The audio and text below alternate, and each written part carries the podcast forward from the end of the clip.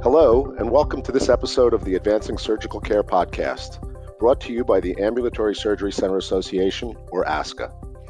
My name is Charlie Leonard. I am a member of the ASCA Public Affairs team and the host of this recording. This recording is taking place on Monday, May 11. As with all of ASCA's COVID 19 communications, please check to make sure you are reading or listening to our most up to date postings. The purpose of this podcast is to discuss ASCA's upcoming annual meeting. As I'm sure everyone listening knows, we were all expecting to gather in Orlando this month for our big annual event. But as the health and safety concerns relating to the COVID 19 pandemic intensified in recent weeks, ASCA's leadership made the difficult but necessary decision to replace our in person meeting with a new virtual gathering. Obviously, the switch from in person to virtual presented some challenges, and it required a little more time to figure out how to move this meeting online. Despite those challenges, my guests and I are here to report that the entire annual meeting team of members, speakers, exhibitors, and sponsors have really stepped up with a virtual meeting that promises to be a truly exceptional online event. The virtual meeting will now begin on July 9 10, but remain open through the fall for registrants and exhibitors alike. And in a moment, we'll hear more about this open period from my guests. Joining me to discuss these plans and the progress that is being made to create a virtual annual meeting are three members of the ASCA staff who are helping to make this new virtual event possible. With me today are Shawn Bryant, Director of Meetings, Chris Schriever, Director of Affiliate Relations and Opportunities, and Katy Hurtz, Associate Director of Marketing. Shawn, let me start with you. Can you take our listeners a little behind the scenes and share how this decision came about?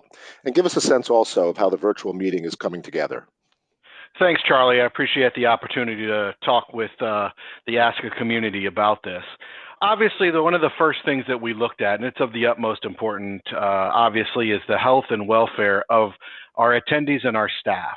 And obviously, we couldn't make that happen in Orlando. It was preferred, but we couldn't make it happen safely for everybody. So we wanted to pivot over to a virtual conference because we know that the education we provide is top notch and we didn't want people to lose out on all the information that we have available. So what we did is we started looking at various platforms that different vendors had out there for us because we want to maximize the attendee experience from this. And so we finally settled on one and we've begun recording sessions to have those available for people. One of the great things with that is now safely everybody can get all the education that we originally had planned. It is the same sessions, the same speakers, all the top notch stuff that you would expect from an ASCA educational event is going to be provided for you. Hey, Shawn, follow up question for you. Um, I know a lot of people listening are wondering how do you do this? In, uh, how do you make the meeting interactive online with so many participants?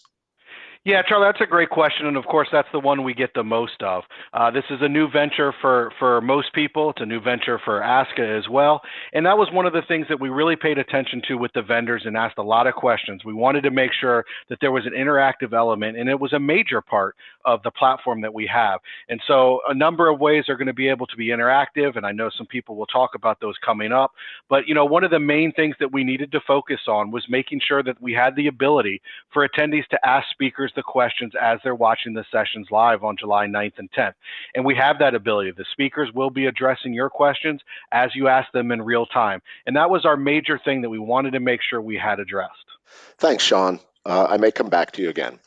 Katy, I want to bring you into the discussion here. Can you tell our listeners what has changed in the program and what people can expect from this first ever virtual meeting? Sure, Charlie. Honestly, the only thing that's changed really is the format of the conference. It's the same great event. You just don't have to travel anywhere to get there. It's uh, just from your own your desk, your computer.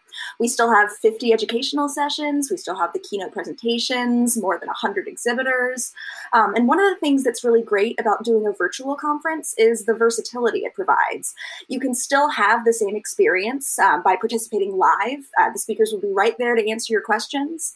You can still explore the expo hall and browse through all the exhibitors. You're just doing it from the comfort and the safety of your desk. And also with the virtual conference, you're not limited by time in the same way. You know, at a live event, if you miss a session or you don't have an opportunity to talk to a particular exhibitor, you're out of luck. Whereas at the virtual conference, you have more than three months to access all of this. Katy, that's great. Um, so you mentioned our exhibitors, you mentioned all of the continuing education sessions. In the past, ASCA has had some really fascinating keynote speakers. Can we look forward to speakers this year as well? Oh, absolutely. Um, the keynotes haven't changed. We still have the same two great speakers.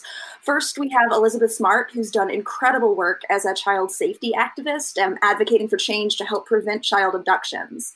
Then we have Amelia Rose Earhart, a young pilot who followed in the footsteps of her namesake and recreated the original Amelia Earhart's flight around the world.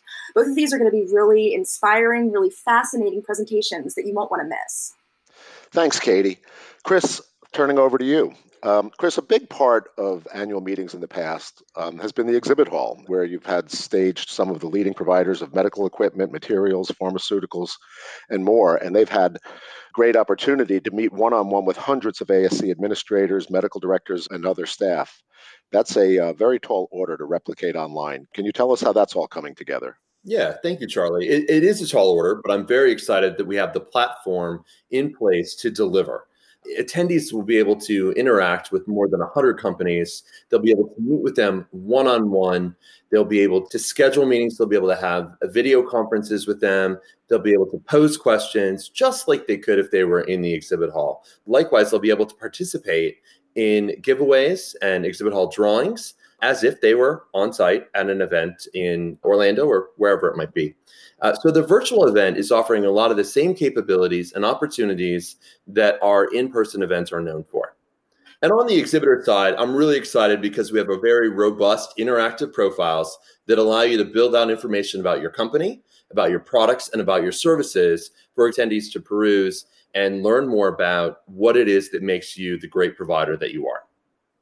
So, Chris, like everything we're discussing here today, this is brand new for ASCA, and you're in direct contact with these exhibitors. What kind of response are you getting? Oh, that's where I've been blown away. Um, the exhibiting companies, this is new for everyone, and we're all thrown into this pandemic and needing to pivot and turn into a direction where we can still get business done and that's what our exhibitors have rose to the challenge to do. They're excited to participate, and they're very excited to get to interact with attendees one on one through ASCA's virtual conference. Thanks very much, Chris. What we wanted to do today was to give everyone listening a brief snapshot of where we are in the planning process and what the annual meeting will look like now that it's moved to a virtual meeting online. Before we wrap up, I'm just going to come back to each of our speakers if there's anything else you'd like to add. Shawn, yeah, Charlie, I'd just like to mention, as we've talked about over and over again, obviously this is new for everybody. And, and what I want to stress to people that this isn't going to be the Zoom meeting that we're all used to. We're all working from home and everybody's hopping on Zoom meetings left and right. We have a more robust program than you're used to seeing on Zoom or any of the other platforms that you're using. As we mentioned before with some of the other things, all the stuff that you can interact with each other, the different appointments, the different ways to interact with speakers, exhibitors, attendees is way more than what we're used to. And I encourage everybody to give it a shot so you can see the great product that we're putting out this year. Shawn, thanks very much. Katy, a final word for our listeners? Yeah, so um, normally at our live conferences, you can earn a maximum of about 18 CEs. These are nursing contact hours, AEUs, or IPCHs. And that's assuming you attend one session from every single time slot. But, you know, with a live event, we generally have six breakout sessions running simultaneously in each time slot. So, of course, you can only be in one place in one time. But with the virtual event, because you can also watch recordings of sessions, you can earn even more CEs. Uh, you can earn a maximum of 26 CEs from the conference. So it's it's really a great deal. That's great. That's great. Chris, there are two elements of this conference that I forgot to mention earlier, Charlie. So thanks for coming back to me. We will have the opportunity for attendees to participate in focus groups again this year, like we did last year in Nashville. And that's a really great opportunity for attendees and exhibitors to come together and to shape what products and services might look like in the future really excited that we have that available to us, as well as some uh, presentations 15 minute presentations from the exhibitors where they can talk about products and services that help them stand out different from others in the industry. Chris, thanks very much. That's going to conclude our podcast today. I want to thank Chris Schriever, Shawn Bryant, and Katy Hurtz for joining me. If anyone listening has thoughts or suggestions for future topics or how we might improve these presentations, Please do not hesitate to send us your thoughts or recommendations. We want to hear from you. Thanks for listening, and please stay safe and stay healthy.